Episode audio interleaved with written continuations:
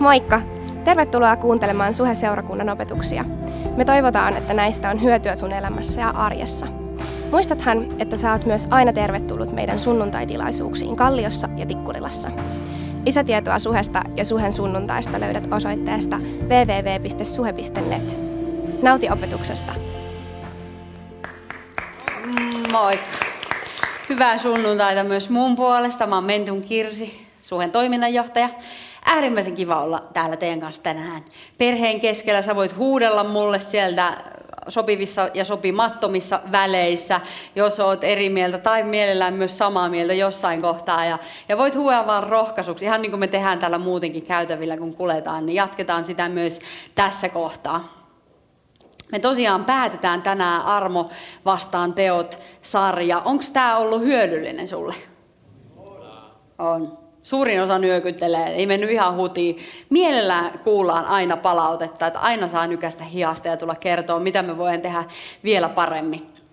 Ensi viikolla meillä alkaa parin viikon mittainen uusi saarnasarja äh, monikulttuurisuudesta tai sellaista asiaa vähän käsitellään ja, ja latinot päästetään irti, joten kukaan ei tiedä, mitä siitä tulee.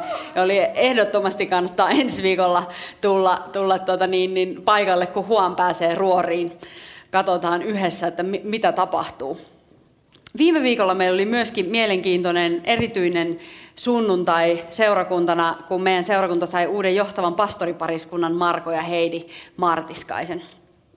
Ja tota, haluan ihan omalta osaltani ja koko henkilökunnan puolesta kertoa, että kaikki on hyvin. Ää, toiminta jatkuu normaalisti, tämän perheen elämä jatkuu normaalisti. Ää, niin kuin Markus siinä kirjeessään sanoi, niin välillä pitkällä matkalla on hyvä vaihtaa kuskia, kun toinen väsähtää.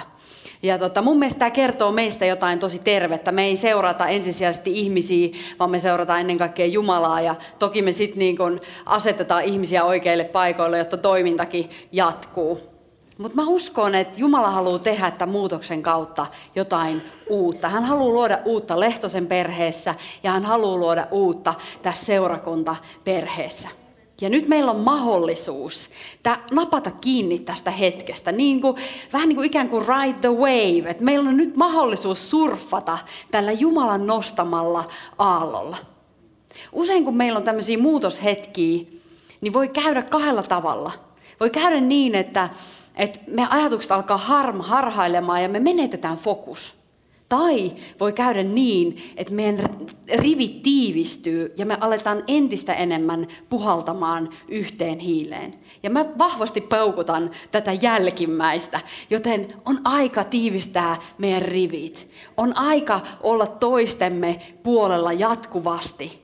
On myös aika jatkaa rukousta Lehtosen perheen puolesta. On aika jatkaa rukousta Martiskaisen perheen puolesta, kun he astuu entistä tuulisemmalle paikalle ihan etulinjaan. No rukous on myös yksi asia, mistä me tullaan tänään puhumaan enemmän, nyt kun sarja päättyy ja me, ja me käydään tuohon Jaakobin viidenteen lukuun käsiksi. Tähän saakka tässä sarjassa me ollaan saatu ainakin nämä asiat selville. Et Jaakob on Jeesuksen pikkuveli, ja tota, tämmöinen kunnioitettu Jerusalemin seurakunnan johtaja. Sitten me ollaan löydetty, että, että Jaakobin ja Paavalin sanojen välillä on harmonia. Että usko ei vaadi tekoja, vaan usko synnyttää tekoja. Me ollaan vanhurskaita, me ollaan Jumalalle kelpaavia yksin uskosta, mutta usko ei ole koskaan yksin. Usko ilmenee meidän elämässä rakkauden tekoina. Sen jälkeen Make puhuu pari viikkoa aivan loistavasti siitä, että miten, millaisina asioina se usko ilmenee konkreettisesti meidän elämässä. Miten se vaikuttaa meidän sanoihin, miten se vaikuttaa meidän koko elämän katsomukseen. Ja tänään me pohditaan sitä, että miltä se näyttää tässä perhekontekstissa, meidän seurakunnan kontekstissa. Miltä ne rakkauden teot näyttää tässä, millä keinoilla – Meillä voisi aina olla, meitä voisi aina yhdistää rakkaus, sopu ja sama mieli. Että me voitaisiin olla yhtä, niin kuin Jeesus ja Isä on yhtä, koska siihen meidät on kutsuttu. Ja mä lupaan, että tänään me löydetään työkaluja. Avataan meidän raamatut Jaakob 5 ja meidän tämän päivän jakeet on 16-20.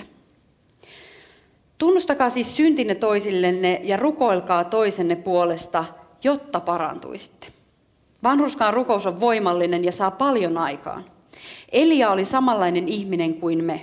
Hän rukoili hellittämättä, ettei sataisi, eikä maa saanut sadetta kolmeen ja puoleen vuoteen. Ja kun hän taas rukoili, taivas antoi sateen ja maa tuotti jälleen hedelmää. Veljeni, jos joku teistä eksyy totuudesta ja toinen ohjaa hänet takaisin, niin tietäkää tämä, joka palauttaa syntisen harhatieltä, pelastaa hänet kuolemasta ja peittää paljotkin synnit. Rukoillaan vielä lyhyesti. Isä, mä kiitän tästä hetkestä, mikä me saadaan viettää sun sanan äärellä. Kiitos siitä, että sun sana vapauttaa, sun sana voimaannuttaa meitä tänään. Kiitos, että tämä saa myöskin vaan upota syvälle meidän sydämiin tämä sana ja, ja alkaa tuottaa hedelmää. Kiitos, että luot, luot meidän sydämissä uutta ja synnytät meissä rakkautta tänään. Amen. Oletko muuten koskaan miettinyt, että minkä takia korintolaiskirjeet on niin pitkiä? Raamatussa on kaksi kirjettä korintolaisille, josta ensimmäinen on 16 lukua pitkä ja toinen on 13 lukua pitkä. Ja Paavali on kirjoittanut ne molemmat. Millekään muulle seurakunnalle ei ole kirjoitettu yhtä paljon Uudessa testamentissa. Mikä kertoo ehkä siitä, että Korintissa oli hieman ongelmia. Korintti oli sen ajan Gotham City. Ja se, joka miettii, että mikä on Gotham City, mä en ole tästä kaupungista kuullut, niin se on se, missä Batman asuu ja vaikuttaa. Koska Gotham City on pahuuden keskittymä. Aivan niin kuin Korintti oli. Se oli, se oli laittomin kaupunki Rooman valtakunnassa. Se oli se, minne jengi meni menestymään, tekemään rahaa, äh, harrastamaan irtosuhteita, tyydyttämään kaikki mahdolliset himot ja halut, mitä ihmisellä voi olla. Korinttilaisuudesta tuli ihan käsite. Se oli jotain sellaista, että niin kuin peruskorintilainen, kunnon korinttilainen oli ihminen, joka oli menestys, seksiaddikti, oma hyvänen, moraaliton ja ylpeä siitä. Se ei ollut mitään peiteltävää. No Paavali menee mestoille, Paavali menee Korinttiin ja, ja jengiä alkaa tulla uskoa. Sinne syntyy ihan huikea, elinvoimainen seurakunta. Ehkä elävin seurakunta tuohon aikaan. Se oli jotain mahtavaa, kun korintilainen tuli uskoon, koska he olivat aktiivisia, sitoutuneita, äärimmäisen lahjakkaita ihmisiä. Ja he halusivat muuttaa maailman. Mutta samaan aikaan he toi sinne seurakuntaan heidän vanhat tavat. Joten on selkeää, että siellä oli konflikteja, siellä oli riitoja. Jokaisessa elinvoimaisessa seurakunnassa on haasteita, on ongelmia, on konflikteja just tästä syystä. Me nähdään ekasta korintolaiskirjeestä viidennestä luvusta, että yhdellä miehellä oli suhde isänsä vaimon kanssa. Se oli pöyristyttävää kaikkialla muualla paitsi Korintissa. Ja sitten me nähdään kahdeksannesta luvusta, että siellä jengi mietti, osa seurakuntalaista selkeästi oli miettinyt, että hei, minkä verran on hyvä edelleen jatkaa niissä vanhoissa tavoissa? Onko edelleen hyvä käydä pilettämässä viikonloppu siis samoissa niin kuin joukoissa, samoissa paikoissa, missä ennenkin? Onko hyvä vetää kännit? Onko hyvä harrastaa irtosuhteita? Mihin kohtaan on tervettä vetää raja suhteessa niihin vanhoihin tapoihin? Lääkäri ja kuuluisa saarnamies Martin Lloyd Jones sanoi mun mielestä ihan äärettömän, äärettömän hyvin. Hän on sanonut näin, että kaikki seurakunnat ei tarvii korintolaiskirjeen opetuksia. Monet seurakunnat tuolla taajamissa ehkä varsinkin, niin ei edes tarvii korintolaiskirjeen opetuksia, niitä työkaluja, joista Paavali opettaa näitä seurakuntalaisia. Koska ainoastaan elinvoimainen seurakunta, ainoastaan semmoinen seurakunta, joka evankelioi jatkuvasti, seurakunta, jossa tulee jatkuvasti ihmisiä uskoon, tarvii näitä työkaluja, tarvii sitä opetusta, josta Paavali siellä puhuu. Ja mulla on ilo sanoa tänään, että me tarvitaan näitä työkaluja. Me tarvitaan näitä työkaluja ja mä uskon, että me tullaan tarviin näitä työkaluja enenevissä määrin, koska Jumala haluaa koskettaa sydämiä tässä kaupungissa sun ja mun kautta meidän jokaisen kautta. Hän on valmistellut hyviä töitä meidän arkeen. Ja me tullaan näkemään, että meidän läheiset kääntyy Jumalan puoleen. Että meidän läheiset pelastuu. Meidän läheiset saa suhteen Jumalaan. He meidän läheiset tutustuu heidän omaan luojaansa. Ja tulee meidän kanssa kerran ikuisuuteen. Paavali opettaa usean luvun verran näistä työkaluista – Aivan samasta työkaluista, mistä ja- Jaakob opettaa meillä muutamalla rivillä, mitkä me äsken luettiin. Selvästikin nämä työkalut oli Jaakobin kohdeyleisön käytössä. Ne, ne tarvis vaan asioista muistutuksen. Aivan samalla tavalla niin kuin me tänään. Osa meistä tarvii näistä työkaluista vaan muistutuksen. Osa meistä pitää pyyhkiä pölyt sen työkalupakin yltä tänään. Ja taas osa oppii jotain ihan uutta ja saa uusia työkaluja työkalupakkiinsa. Uusia keinoja, uusia rakkauden tekoja. No niin kuin mä jo sanoin, niin no joo, ei kun käydään ensin läpi ne. Meidän siis kipata, että mitä ne työkalut on. Ihan hyvä kertoa tässä vaiheessa. Synnin tunnustaminen, rukoileminen, ojentaminen, anteeksi antaminen. Synnin tunnistus, rukous, ojennus ja anteeksi anto. Mutta niin kuin mä sanoin, niin Korintin seurakunnassa oli vähän haasteita. Eka korintolaiskirja 5, 1-2 sanoo, olen kuullut, että teidän keskuudessanne on haureutta, jopa sellaista, mitä ei tavata edes pakanakansojen parissa.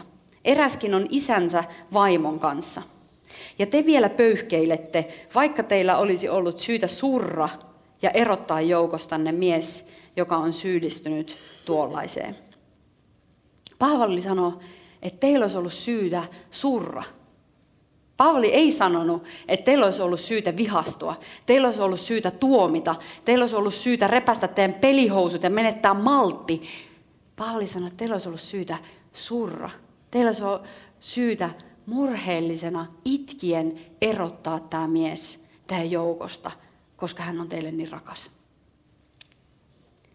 Tarina jatkuu seuraavassa kirjeessä, tai me ei voida itse asiassa tietää, onko tämä sama mies kyseessä, aivan samankaltainen tilanne, joten me voidaan hyvällä omalla tunnolla käyttää tätä just tässä kohtaa. Toinen korintolaiskirje 2.5-8. Jos joku on tuottanut surua, hän ei ole tuottanut sitä vain minulle, vaan teille kaikille, ainakin jossain määrin, ette nyt liottelisi. Tuollaiselle riittää se rangaistus, jonka useimmat teistä ovat hänelle jo antaneet. Nyt teidän on päinvastoin annettava anteeksi ja lohdutettava häntä, ettei hän menehtyisi surunsa. Niinpä kehotan teitä jälleen osoittamaan hänelle rakkautta.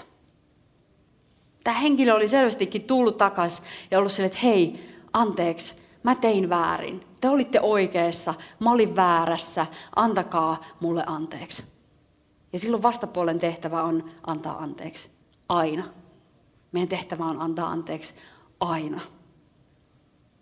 Pauli sanoo, että kehotan teitä jälleen osoittamaan hänelle rakkautta.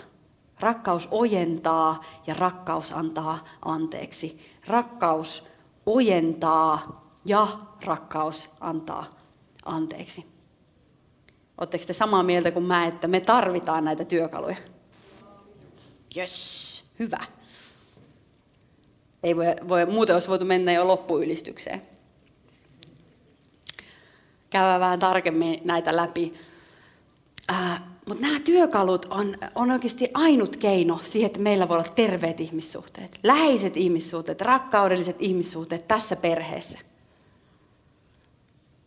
Tunnustakaa syntinen, rukoilkaa jotta parantuisitte. Jaakob sanoi, jotta parantuisitte. Tämä avaa meidän, meidän ihmissuhteisiin. Samalla tavalla näitä työkaluja voi kylläkin käyttää myös suhteessa Jumalaan. Voi soveltaa myös tässä suunnassa. Mutta tänään me puhutaan enemmän ihmissuhteista, meidän perheestä, meidän perheen hyvinvoinnista ja hengellisestä kasvusta. Mutta mut on myös hyvä muistaa se, että läheinen suhde Jumalaan on aina läheisten ihmissuhteiden perusta. Että jos tässä mättää, niin täällä mättää aivan varmasti. Mutta ojentaminen on sitä, kun me mennään meidän ystävän luo ja me sanotaan, että hei, sä teit tässä väärin. Ja synnin tunnustaminen on sitä, että me mennään meidän ystävän luo ja me sanotaan, että hei, mä tein väärin. Anna mulle anteeksi. Ojentamisessa me pyritään ohjaamaan meidän ystävää Jumalan tahdon mukaiseen elämään. Ja me pyritään tehdä se niin taidokkaasti, että tämä ihminen kokee jatkuvasti, että me ollaan hänen puolella. Ja me tehdään tämä rakkaudesta käsin. Ainoastaan rakkaudesta häneen me ojennetaan. Ja synnin tunnustamisessa me myönnetään, että me oltiin väärässä. Me mennään meidän ystävän luo ja sanotaan, että hei, mä tein väärin, anna mulle anteeksi, mä oon tehnyt syntiä sua vastaan. No tämä ei nyt tarkoita sitä, että kun tämä tilaisuus on ohi, niin sä etit jonkun, jonkun tyypin täällä, jonkun suhelaisen, ja sä tunnustaa kaikki sun synnit tälle henkilölle. Siitä ei ole kyse, ei.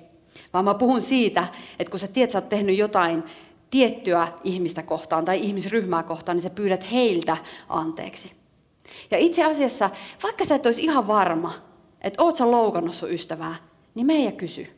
Siitä ei ole ikinä mitään haittaa. Meijä kysy. Sillä tavalla meidän ihmissuhteet pysyy varmasti kunnossa, pysyy varmasti ehjinä ja terveinä. Ja luottamus, rehellisyys ja avoimuus meidän välillä kasvaa. Mutta samaan aikaan on äärettömän tärkeää, että sulla on ihminen, jolle sä voit kertoa kaiken. Jolle sä voit oikeasti kertoa kaikista sun kamppailuista. On tärkeää, että sulla on joku, jonka kanssa sä voit tuoda kaikki asiat valoon. Koska kun ne tulee valoon, niin pimeys menettää niistä otteensa. Sen takia se on niin tärkeää. Jos sulle ei ole vielä tällaista ystävää, niin pyydä jotain sun pienryhmästä. Pyydä jotain toista henkilöä sieltä, hei voisit sä olla mulle tällainen ystävä. Se on, kyse on luottamussuhteesta. Siitä, että me avoimesti ja rehellisesti jaetaan kaikki asiat keskenään ja sitten me rukoillaan yhdessä niiden puolesta, jotta me parannutaan. Siellä halaillaan. Mä tykkään tästä. Mahtavaa. Okei, okay. super. Tämä on ihan parasta. Tota niin, niin, jossain mä olin. Sitten on vielä kolmas äh, synnin tunnustamisen muoto ja se on salainen. Äh, se on sitä, mitä tapahtuu meidän Jumalan välillä. Äh, sä tiedät sun sydämessä, sä tiedät sun oma tunto kertoo, että nyt mä teen Jumalan tahdon vastaisesti. Ja sä pyydät heti Jumalalta anteeksi. Tällä tavoin meidän jumalasuhde pysyy jatkuvasti läheisenä. Se suhde pysyy ehjänä. Me, se linja on niin auki, se on puhdas, me kuullaan Jumalaa. Ja itse asiassa läheinen Jumalasuhde on avain kaikkiin meidän kamppailuihin synnin kanssa. Mä en tiedä kuinka moni teistä muistaa, mutta mä oon jo parissa puheessa tänä vuonna maininnut semmoisesta tapauksesta, mikä mulle sattui.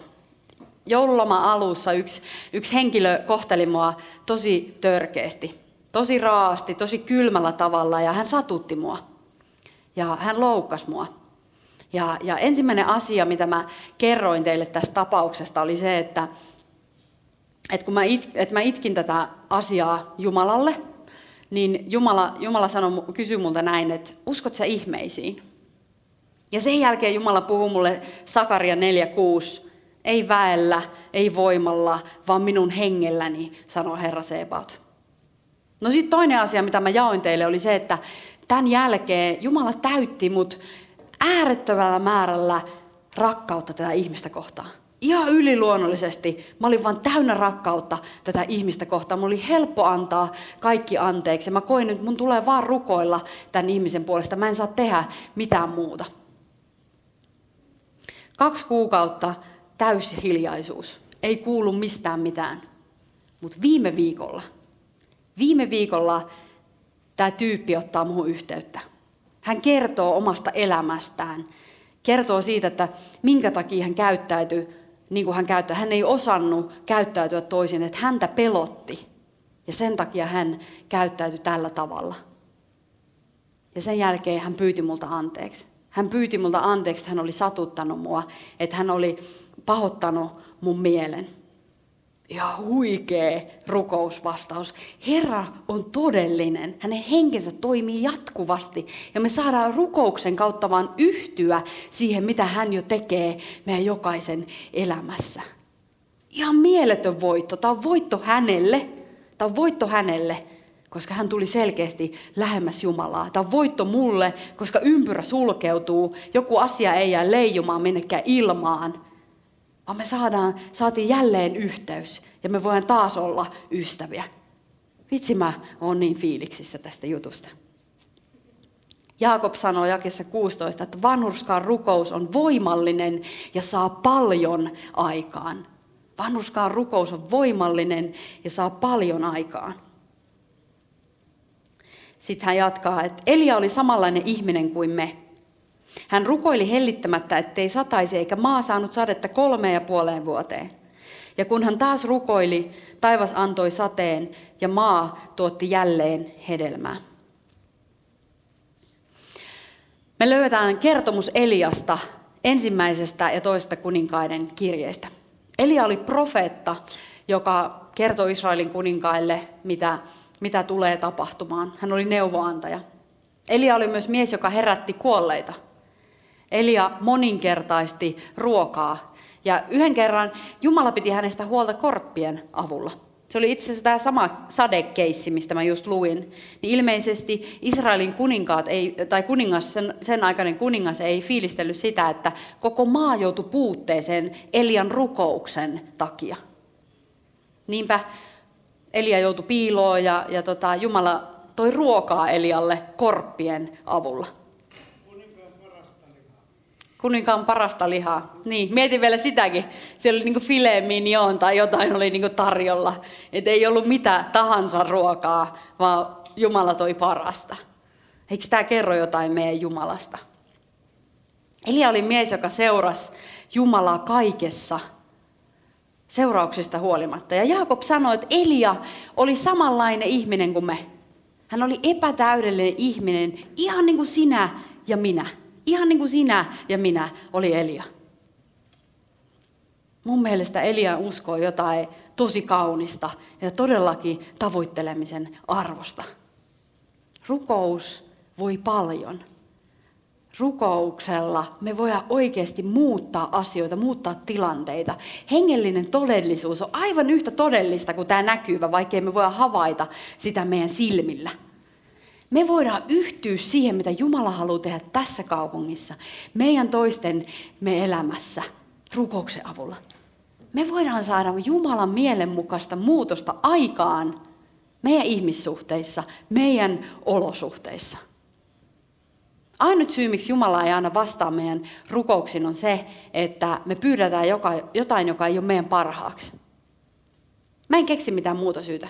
Tuu kertoa mulle tämän jälkeen, jos sä keksit. Mutta rakastava taivaan isä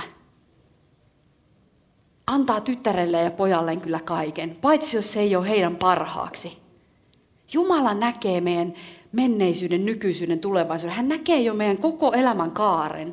Hän on ainut, joka näkee sen. Hän on ainut, joka tietää kaiken, tuntee meidät ihan pohjia myöten. Hän tietää parhaiten. Hän tietää, mitä me tarvitaan, jotta me kasvetaan lähemmäs häntä. Jos meidän rukous, jos meidän pyyntö on Jumalan tahon mukainen, niin se toteutuu ajallaan. Se tulee toteutumaan ajalla. Se ei ehkä toteudu silloin, kun Kirsi Mentu haluaa, että se toteutuu, mutta se tulee toteutumaan ajallaan. Ja me saadaan luottaa siihen. No mitä sä luulet, voisiko sellainen tyyppi niin kuin Elia kävellä sua vastaan huomenna? Tulla kadun nurkan takaa. Sä voisit morjestaa. Tai mitä sä luulet, että voisiko Jumala käyttää sinua yhtä voimallisesti kuin Jumala käytti Eliaa. Mitä me oltaisiin valmiita menettämään tai mitä me oltaisiin valmiita kestämään, että meillä olisi semmoinen usko, niin kuin Elialla oli. Minkä arvosta sen kaltainen usko on meille? Usko, joka muuttaa säätiloja. Usko, joka niin sanotusti oikeasti liikuttaa niitä vuoria. Ah, se jotain ihan huikeeta. Mä päätän tänään tarinaan pojasta, joka löytyy Luukkaan evankeliumista luvusta 15. Tämä poika oli superrikkaan miehen poika. Hän oli elänyt aina suojattua elämää, hyvää elämää. Häneltä ei ollut koskaan puuttunut mitään. Mutta eräänä päivänä tämä poika päätti, että hän haluaa maistaa vähän jotain muutakin. Hän pyysi isältään perinnön ja, hän lähti kotoa. Pahin mahdollinen loukkaus, minkä poika voi isälleen tässä tilanteessa tehdä. Poika juhli, poika rellesti, poika lähti kiertämään maailmaa, poika, poika vietti aikaa kauniiden naisten kanssa, jolla oli pikinit päällä ja ne oli veneellä Karibian turkoosin meren laineilla, kunnes rahat loppu. Ja ne loppu huonoa aikaan, koska silloin oli lama. Ja poika ei oikein saanut töitä mistään. Joutui tekemään hanttihommia ja, ja syöksykierre oli valmis. Hän löyti itsensä pohjalta. Hän joutuu pimeeseen paikkaan, ilman ruokaa, ilman juomaa, ilman vaatteita. Ja siellä epätoivon keskellä tämä poika muisti, että mun isän työntekijöilläkin on paremmat oltavat kuin mulla just nyt. Niinpä hän päätti palata kotiin. Ja hän valmisteli isälleen puheen. Hän valmisteli, että isä, mä oon tehnyt syntiä sua vastaan. Ja mä en ole se armonen, että mä enää ikinä kututtaisi sun pojaksi. Mutta voisit sä palkata mut sun työntekijäksi. No sit yksi aamu. Isä näkee aamulla ikkunasta, että hei poika kävelee kotitietä kohti kotia. Ja isä lähtee vastaan. Isä, isä juoksee tätä poikaa vastaan. Hän juoksee syliavoimena. Hän juoksee, hän suutelee, halaa tätä poikaa. Rutistaa niin, että ei ikinä enää halua päästää irti. Hän on jo antanut kaiken aikoja sitten anteeksi. Kaikki on niin kuin annettu jo anteeksi ja tässä hän vaan kertoo sen sille pojalle. Kaikki on annettu anteeksi, armo riittää.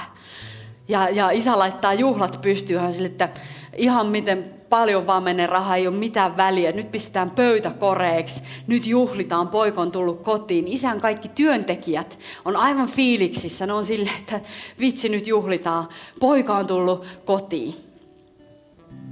No sit pojan isoveli aivan käärmeissä. Pojan isoveli on sille, että tämä ei voi olla todellista. Että nyt se rasavilli, idiootti, tuli himaan hän tuhlannut kaiken omaisuuden, ihan hullun omaisuuden. Nyt se tulee ja saa kaiken anteeksi. Ja, ja hänestä tulee vielä täysmääräinen perheenjäsen. Ei työntekijä, vaan perhe. Hän on, ed- hän on jälleen poika. Isän ja pojan välinen suhde on kunnossa. Hän on jälleen perillinen isän omaisuuteen. Isoveli on aivan, aivan niin kuin. No siinä se on se, joka vetää sen ne repäsee ne pelihousut. Se on aivan vihastunut. Hän ei voi ymmärtää, hän on aina tehnyt kaiken niin kuin isä on pyytänyt. Mä oon aina, mä oon aina tehnyt ihan pienimmänkin asian silleen, kun sä oot isä pyytänyt. Niin miten sä voit toimia nyt tällä tavalla? Miten voi olla mahdollista? Tämä ei ole oikein. Tiedätkö, mitä tämän pojan tai isovelen olisi oikeasti pitänyt toimia? Jeesus kertoo meille kahden tarinan kautta – hän kertoo paimenesta, joka jätti 99 lammasta ja lähti sen yhden eksyneen perään. Lampaa, joka oli joutunut harhateille. Sitten Jeesus kertoo naisesta, jolla oli kymmenen kolikkoa ja se hukkas yhden. Niin se käänti sen kämpän, se etti, etti päiviä, että se, että se löytää sen kolikon. Ei lopettanut ennen kuin löysi. Sitten kun se löysi sen kolikon, niin se laittoi juhlat pystyy ystävien kanssa. Jaakob kirjoittaa, Veljeni, jos joku teistä eksyy totuudesta ja toinen ohjaa hänet takaisin, niin tietäkää tämä, joka palauttaa syntisen harhatieltä, pelastaa hänet kuolemasta ja peittää paljotkin synnit. Isovelen olisi pitänyt lähteä pojan perään. Isoveljen olisi pitänyt hakea hänen oma pikkuveljensä kotiin. Aivan mitä, ei ole mitään väliä, mitä se olisi maksanut että hän olisi taas menettänyt omaisuuttaan. Isoveljen olisi pitänyt nähdä kaikki se vaiva, ottaa kaikki se tappio niin sanotusti ja mennä oman veljensä perään. Meidän todellinen isoveli Jeesus Kristus ei pitänyt kiinni mistään oikeuksista, vaan hän antoi kaiken sun ja mun tähden. Hän antoi aivan kaiken. Hän jätti paratiisin, hän jätti taivaan kirkkauden ja tuli tämmöiseksi säälittäväksi ihmiseksi. Jumala syntyi pikkuvauvaksi. Jumala tuli ihmiseksi sun ja mun tähden. Häntä koeteltiin kaikin mahdollisin keinoin, mutta hän eli synnittömästi. Hän kärsi mahdollisimman pahan, pahimman mahdollisen kuoleman, jotta me, meidän synnit voi tulla sovitetuksi. Hän sovitti meidän jokaisen menneet, tulevat, nykyiset synnit ristinpuulla. Ei hän itsensä tähden sitä tehnyt, vaan hän teki sen, koska hän rakastaa meitä niin paljon. Hän rakasti meitä niin paljon, että hän teki tämän kaiken. Ja hän nousi haudasta. Hän voitti kuoleman vallan, jotta me voidaan elää vapaana tänään. Vapaana synnin kahleista. Me voidaan elää yhteydessä meidän luojaan. Me voidaan elää yhteydessä Jeesukseen, Kristukseen. Ja eräänä päivänä meillä on ikuisuus vietettävänä hänen kanssaan hyvässä paikassa. Paikassa, jossa ei ole kyyneliä. Paikassa, jossa kaikki on hyvin. Paikka, paikassa, jonne me halutaan varmasti viedä meidän kaikki lähimmäiset. Ja jokainen Helsingin, Vantaa ja Espoo asukas. Seurakunta, noustaan tässä kohtaa ylös ja aletaan rukoilemaan yhdessä. Meillä on paras mahdollinen päätös tulossa tälle tilaisuudelle tänään, koska meillä on ehtoollinen valmiiksi katettuna. Me saadaan astua yhdessä äh, pöytään ja muistella sitä, mitä Jeesus on tehnyt meidän jokaisen puolesta. Me saadaan ikään kuin uudelleen vahvistaa tämä suhde. Ja tänään mä uskon, että Jumala on puhunut meille jokaiselle jotain tämän sanan kautta mitä me just, mitä me just käsiteltiin. Ehkä Jumala on puhunut sulle epäuskosta. Ehkä Jumala on puhunut sulle katkeruudesta, anteeksi antamattomuudesta. Ehkä Jumala on muistuttanut sua jostain ihmisestä, minkä kanssa sulla ei ole välit ihan kunnossa. Ja ehkä sun täytyy korjata ne tämän tilaisuuden jälkeen. Ehkä Jumala on puhutellut sua siitä, että sä oot joskus toiminut niin kuin tämä isoveli. Ja hän haluaa kutsua sua Jeesuksen esimerkin mukaiseen toimintaan. Mikä ikinä se asia on, mistä Jumala on sulle just tässä hetkessä puhunut, niin mä pyydän, että me voitaisiin tehdä yhdessä parannusta niistä jutuista samalla kun me käydään ehtoollispöytään.